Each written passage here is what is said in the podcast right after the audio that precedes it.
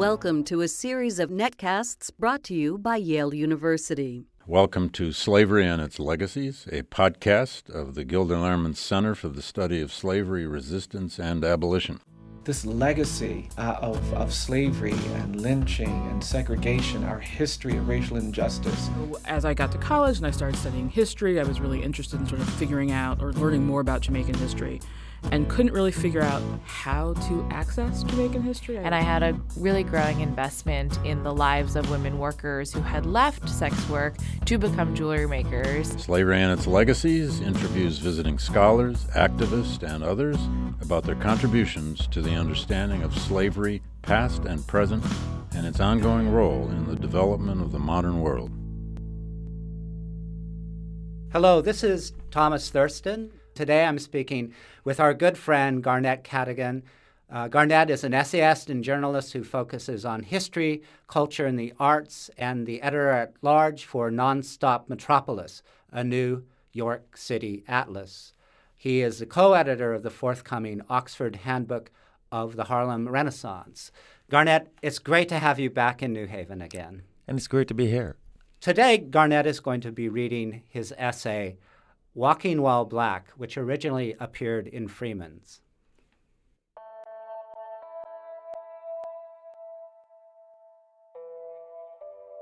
My love for walking started in childhood, out of necessity. No thanks to a stepfather with heavy hands, I found every reason to stay away from home and was usually out at some friends' houses or street party where no minor should be, until it was too late to get public transportation so I walked. The streets of Kingston, Jamaica in the 1980s were often terrifying. You could, for instance, get killed if a political henchman thought you came from the wrong neighborhood, or even if you wore the wrong color. Wearing orange showed affiliation with one political party, and green with the other. And if you were neutral or traveling far from home, you chose your colors well. No wonder then that my friends and a rare nocturnal passerby declared me crazy for my long late night treks that traversed warring political zones. And sometimes I did pretend to be crazy, shouting non sequiturs when I passed through especially dangerous spots, such as the place where thieves hid on the banks of a storm drain. Predators would ignore or laugh at the kid in his school uniform, speaking nonsense. I made friends with strangers and went from being a very shy and awkward kid to being an extroverted, awkward one. The beggar, the vendor, the poor laborer. Those were experienced wanderers, and they became our nighttime instructors. They knew the streets and delivered lessons on how to navigate and enjoy them. I imagined myself as a Jamaican Tom Sawyer. One moment, sauntering down the streets to pick low hanging mangoes that I could reach from the sidewalk. Another moment, hanging outside a street party with battling sound systems, each armed with speakers piled to create skyscrapers of heavy bass. These streets weren't frightening. They were full of adventure when they weren't serene. There, I joined forces with a band of merry walkers who'd missed the last bus by mere minutes, our feet still moving as we put our thumbs to hitchhike to spots nearer home making jokes as vehicle after vehicle raced past us. Or I'd get lost in Mitty-esque moments, my young mind imagining alternate futures. The streets had their own safety. Unlike at home, there I could be myself without fear of bodily harm. Walking became so regular and familiar that the way home became home. The streets had their rules and I loved the challenge of trying to master them. I learned how to be alert to surrounding dangers and nearby delights, and prided myself on recognizing telling details that my peers missed. Kingston was a mix of complex and often bizarre cultural and political and social activity, and I appointed myself its nighttime cartographer. I'd know how to navigate away from a predatory pace, and to speed up the chat with the cadence of a gait that announced friendliness. It was almost always men that I saw. A lone woman walking in the middle of the night was as common a sight as Sasquatch. Moonlight pedestrianism was too dangerous for her. Sometimes at night, as I made my way down from hills above Kingston, I'd have the impression that the city was set on pause or in extreme slow motion. And as I descended, I was cutting across Jamaica's deep social divisions. I'd made my way briskly past the mansions in the hills overlooking the city, now transformed into a carpet of dotted light under a curtain of stars. sauntered by middle class subdivisions hidden behind walls crowned with barbed wire, and zigzagged through neighborhoods of zinc and wooden shacks crammed together and leaning like a tight knit group of limber dancers. With my descent came an increase in the vibrancy of street life, except when it didn't. Some poor neighborhoods had both the violent gunfights and the eerily deserted streets of the cinematic Wild West. I knew well enough to avoid those, even at high noon. I had begun hoofing it after dark when I was 10 years old. By 13, I was rarely home before midnight, and some nights found me racing against dawn. My mother would often complain, Make you love street, sir. You're born a hospital, you never born a street. In other words, why do you love the streets so much? You were born in a hospital, not in the streets.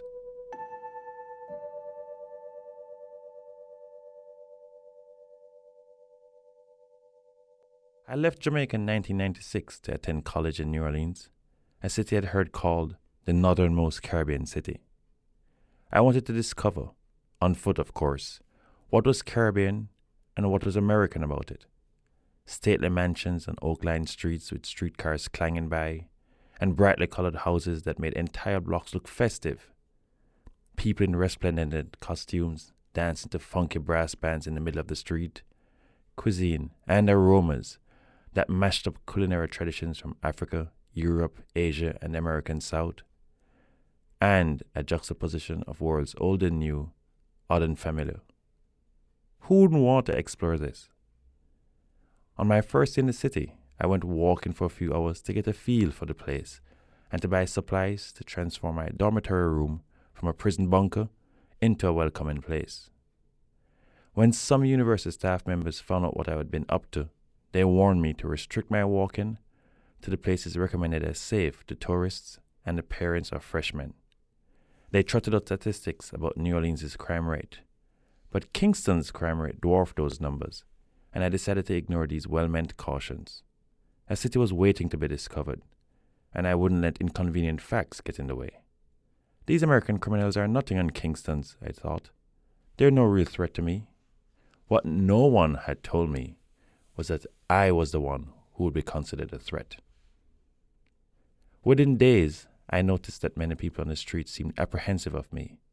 Some gave a circumspect glance as they approached, and then cross the street. Others, ahead, would glance behind, register my presence, and then speed up. Older white women clutched their bags. Young white men nervously greeted me, as if exchanging a salutation for their safety. What's up, bro? On one occasion, less than a month after my arrival, I tried to help a man whose wheelchair was stuck in the middle of a crosswalk. He threatened to shoot me in the face, then asked a white pedestrian for help. I wasn't prepared for any of this. I had come from a majority black country in which no one was wary of me because of my skin color. Now, I wasn't sure who was afraid of me. I was especially unprepared for the cops. They regularly stopped and bullied me, asking questions that took my guilt for granted. I had never received what many of my African American friends call the talk. No parents had told me how to behave when I was stopped by the police, how to be as polite and cooperative as possible, no matter what they said or did to me. So I had to cobble together my own rules of engagement, thicken my Jamaican accent, quickly mention my college, accidentally pull up my college identification card when asked for my driver's license. My survival tactics began well before I left the dorm. I got off of my shower with the police in my head, assembling a cop proof wardrobe. Light colored Oxford shirt, v neck sweater, khaki pants, chukkas, sweatshirt or t shirt with my university insignia. When I walked, I regularly had my identity challenged, but I also found ways to assert it. So, I dressed Ivy League style, but would later on add my Jamaican pedigree by wearing Clarks desert boots, the footwear of choice of Jamaican street culture. Yet, the all American sartorial choice of white t shirt and jeans, which many police officers see as a uniform of black troublemakers, was off limits to me. At least, if I wanted to have the freedom of movement I desired. In the city of exuberant streets, walking became a complex and often oppressive negotiation.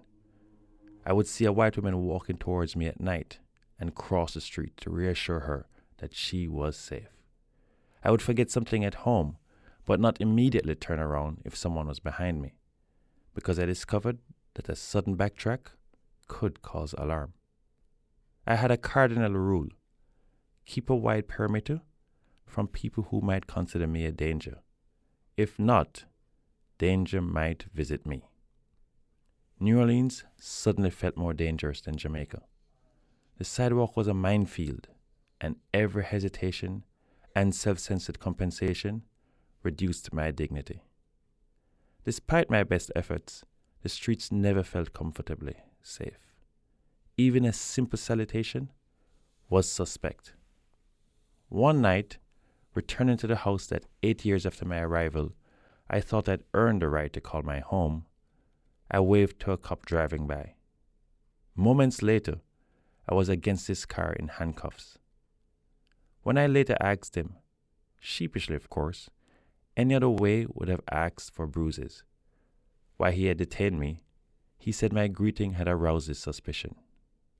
No one waves to the police, he explained. When I told friends of his response, it was my behavior, not his, that they saw as absurd. Now, why would you go do a dumb thing like that? said one. You know better than to make nice with police.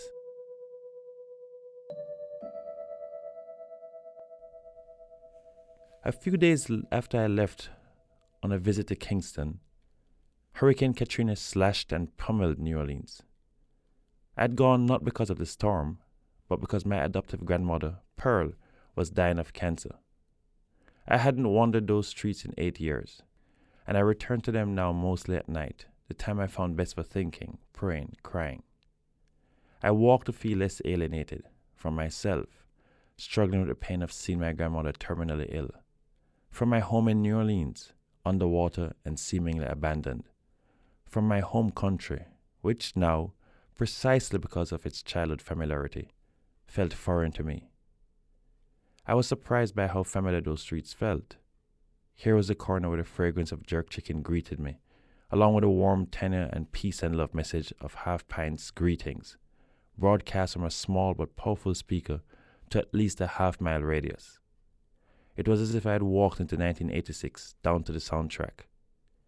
And there is the wall of the neighborhood shop, adorned with the rest of Rastafarian colors red, gold, and green, along with images of local and international heroes Bob Marley, Marcus Garvey, and Haile Selassie.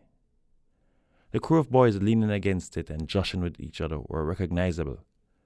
Different faces, similar stories.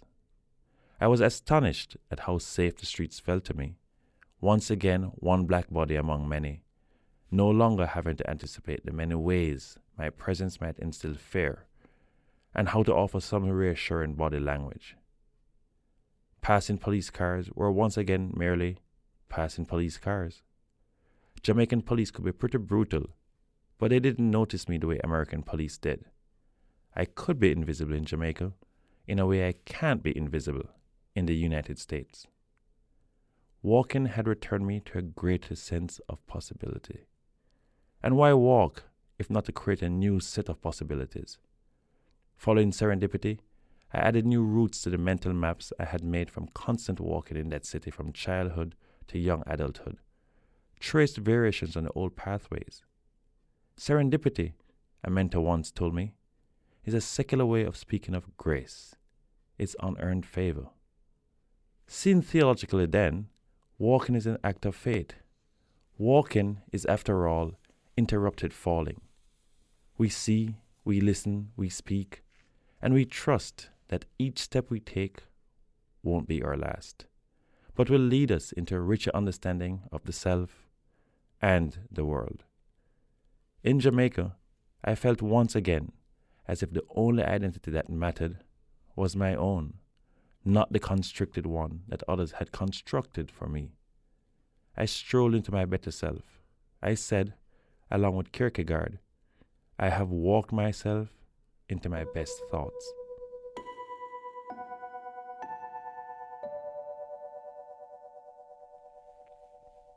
When I tried to return to New Orleans from Jamaica a month later, there were no flights. I thought about flying to Texas so I could make my way back to my neighborhood as soon as it opened for reoccupancy. But my adoptive aunt, Maxine, who hated the idea of me returning to a hurricane zone before the end of hurricane season, persuaded me to come stay in New York City instead. To strengthen her case, she sent me an article about Texans who were buying up guns because they were afraid of the influx of black people from New Orleans. This wasn't a hard sell. I wanted to be in a place where I could travel by foot, and more crucially, continue to reap the solace of walking at night. And I was eager to follow in the steps of the essayists, poets, and novelists who'd wandered that great city before me Walt Whitman, Herman Melville, Alfred Kazin, Elizabeth Hardwick. I had visited the city before, but each trip had felt like a tour in a sports car. I welcomed the chance to stroll, I wanted to walk alongside Whitman's ghost and descend to the pavements, merge with the crowd, and gaze with them. So I left Kingston, the popular Jamaican farewell echoing in my mind. Walk good. Which means be safe on your journey and all the best in your endeavors. I arrived in New York City, ready to lose myself in Whitman's Manhattan crowds with their turbulent musical chorus. I marveled at what Jane Jacobs praised as the ballet of the good city sidewalk in her old neighborhood, the West Village. I walked up past midtown skyscrapers, releasing their energy as lively people onto the streets, and on into the Upper West Side with its regal Beaux Arts apartment buildings, stylish residents, and buzzing streets. Onward into Washington Heights, sidewalks spill over with an ebullient mix of young and old Jewish and Dominican American residents past leafy Inwood, with parks whose grades rose to reveal beautiful views of the Hudson River, up to my home in Kingsbridge in the Bronx, with its rows of brick bungalows and apartment buildings, nearby Broadway's bustling sidewalks, and the peaceful expanse of Van Cortlandt Park. I went to Jackson Heights in Queens to take in people socializing around garden courtyards in Urdu, Korean, Spanish, Russian, and Hindi.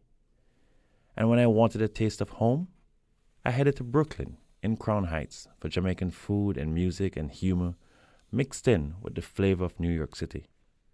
This city was indeed my playground. I explored the city with friends, and then with a woman I'd begun dating. She walked around endlessly with me, taking in New York City's many pleasures. Coffee shops open until pre dawn, verdant parks with nooks aplenty, food and music from across the globe, quirky neighborhoods with quirkier residents. My impressions of the city took shape during my walks with her. As with the relationship, those first few months of urban exploration were all romance. The city was beguiling, exhilarating, vibrant. But it wasn't long before the reality reminded me I wasn't invulnerable, especially when I walked alone. One night in the East Village, I was running to dinner when a white man in front of me turned and punched me in the chest with such force that I thought my ribs had braided around my spine.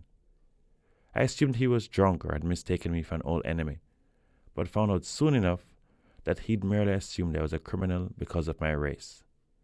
When he discovered I wasn't what he imagined, he went on to tell me that his assault was my own fault for running up behind him. I blew off this incident as an aberration but the mutual distrust between me and the police was impossible to ignore. That felt elemental.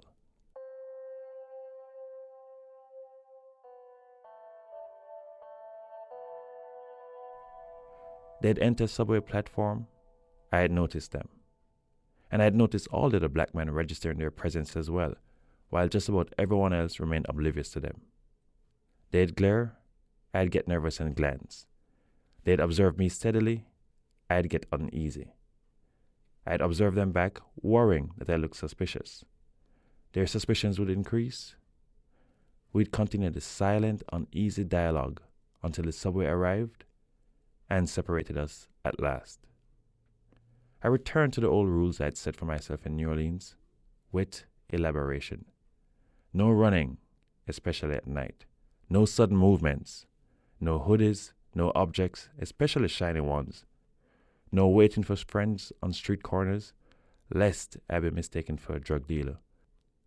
As comfort set in, inevitably I began to break some of those rules, until a night encounter sent me zealously back to them, having learned that anything less than vigilance was carelessness. After a sumptuous Italian dinner and drinks with friends, I was jogging to the subway at Columbus Circle. I was running late to meet another set of friends at a concert downtown. I heard someone shouting and I looked up to see a police officer approaching with his gun trained on me. Against the car! In no time, half a dozen cops were upon me, chucking me against the car and tightly handcuffing me. Why were you running? Where are you going? Where are you coming from? I said, Why are you running? Since I couldn't answer everyone at once, I decided to respond first to the one who looked most likely to hit me. I was surrounded by a swarm and tried to focus on just one without inadvertently aggravating the others. It didn't work. As I answered that one, the others got frustrated that I wasn't answering them fast enough and barked at me. One of them, digging through my already emptied pockets, asked if I had any weapons. The question more an accusation. Another badgered me about where I was coming from, as if on the 15th round I decided to tell him the truth he imagined. Though I kept saying, calmly of course, which meant trying to manage a tone that ignored my racing heart and their spittle filled shouts in my face, that I had just left friends two blocks down the road who were all still there and could vouch for me, to meet other friends whose text messages on my phone could verify that, yes, sir, yes, sir, officer, sir, of course, officer. It made no difference. For a black man, to assert your dignity before the police was to risk assault. In fact, the dignity of black people meant much less to them, which was why I always felt safer being stopped in front of white witnesses rather than black witnesses. The cops had less regard for the witness and entreaties of black onlookers, whereas the concern of white witnesses usually registered on them. A black witness asking a question or politely raising an objection could quickly become a fellow detainee. Deference to the police, then, was mandatory for a safe encounter. The cops ignored my explanations and suggestions and continued to snarl at me. All except one of them, a captain. He put his hand on my back and said to no one in particular, If he was running for a long time, he would have been sweating. He then instructed that the cuffs be removed. He told me that a black man had stabbed someone earlier, two or three blocks away, and they were searching for him. I noted that I had no blood on me and had told his fellow officers where I'd been and how to check my alibi. Unaware that it was even an alibi, as no one had told me why I was being held, and of course, I hadn't dared ask. From what I had seen, anything beyond passivity would be interpreted as aggression. The police captain said I could go, None of the cops who detained me thought an apology was necessary. Like the thug who punched me in the East Village, they seemed to think it was my own fault for running. Humiliated, I tried not to make eye contact with the onlookers on the sidewalk, and I was reluctant to pass them to be on my way. The captain, maybe noticing my shame, offered to give me a ride to the subway station. When he dropped me off and I thanked him for his help, he said, It's because you were polite that we let you go. If you were acting up, it would have been different. I nodded and said nothing.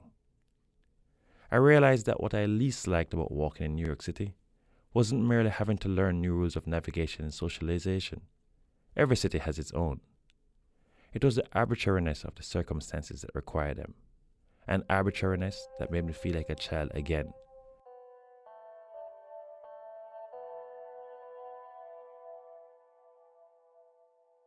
When we first learn to walk, the world around us threatens to crash into us.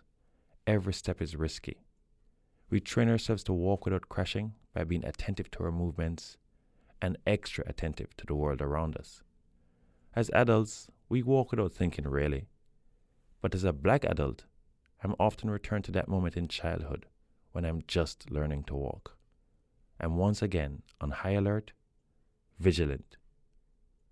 Some days when I'm fed up with being considered a troublemaker on sight, I joke that the last time a cop was happy to see a black male walking was when that male was a baby taking his first steps. On many walks, I ask white friends to accompany me, just to avoid being treated like a threat. Walks in New York City, that is. In New Orleans, a white woman in my company sometimes attracted more hostility. And it is not lost on me that my women friends are those who best understand my plight. They have developed their own vigilance in an environment where they are constantly treated as targets of sexual attention. Much of my walking is as my friend Rebecca once described it a pantomime undertaken to avoid the choreography of criminality. Walking while black restricts the experience of walking, renders inaccessible the classic romantic experience of walking alone. It forces me to be in constant relationship with others, unable to join the New York flaneurs I had read about and hoped to join. Instead of meandering aimlessly in the footsteps of Whitman, Melville, Kazin, and Vivian Gornick, more often I felt that I was tiptoeing in Baldwin's, the Baldwin who wrote way back in 1960. Rare indeed is the Harlem citizen, from the most circumspect church member to the most shiftless adolescent, who does not have a long tale to tell of police incompetence, injustice, or brutality. I myself have witnessed and endured it more than once. Walking as a black man has made me feel simultaneously more removed from the city, in my awareness that I am perceived as suspect, and more closely connected to it, in the full attentiveness demanded by my vigilance. It has made me walk more purposefully in the city, becoming part of its flow rather than observing, standing apart. But it also means that I'm still trying to arrive in a city that isn't quite mine.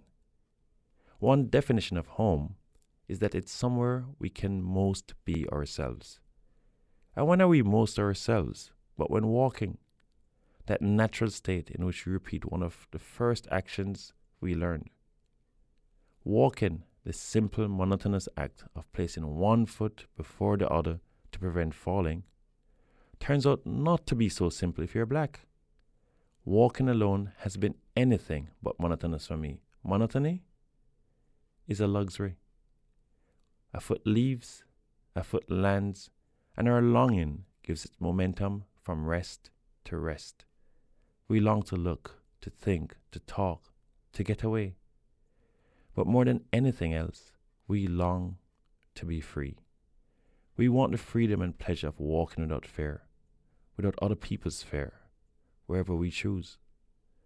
I've lived in New York City for almost a decade and have not stopped walking its fascinating streets. And I have not stopped longing to find the solace I found as a kid on the streets of Kingston. Much as coming to know New York City's streets has made it closer to home, the city also withholds itself from me via those very streets. I walk them then, alternately invisible and too prominent. So I walk, caught between memory and forgetting, between memory and forgiveness.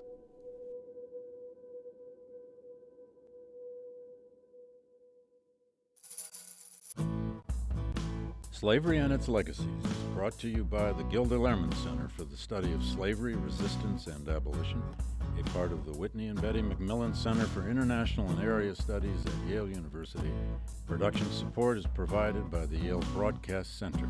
For more information about the center, its activities, and this podcast series, visit glc.yale.edu.